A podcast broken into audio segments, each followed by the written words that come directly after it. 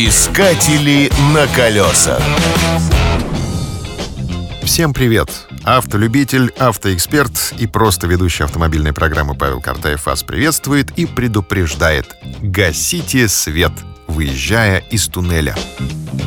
Сегодня мы с вами мысленно прокатимся по северу Испании, а это территория горных серпантинов. Захватывает дух от этих крутых поворотов. И когда дорога идет вдоль склонов, появляются знаки «Осторожно, камнепад».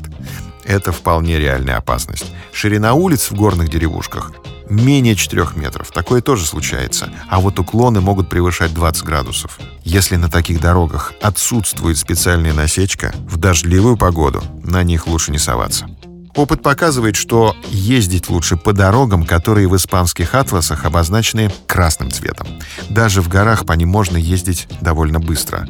А вот на желтых, зеленых и белых дорогах разгоняться не стоит. Здесь они самые живописные. Таких красот с автобана не увидишь.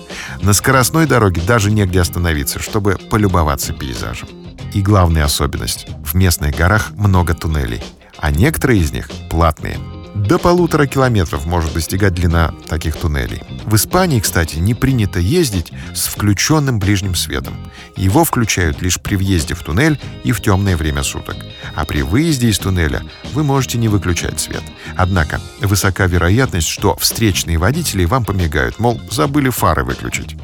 Выключаем фары и едем дальше. На колесах. Искатели на колесах.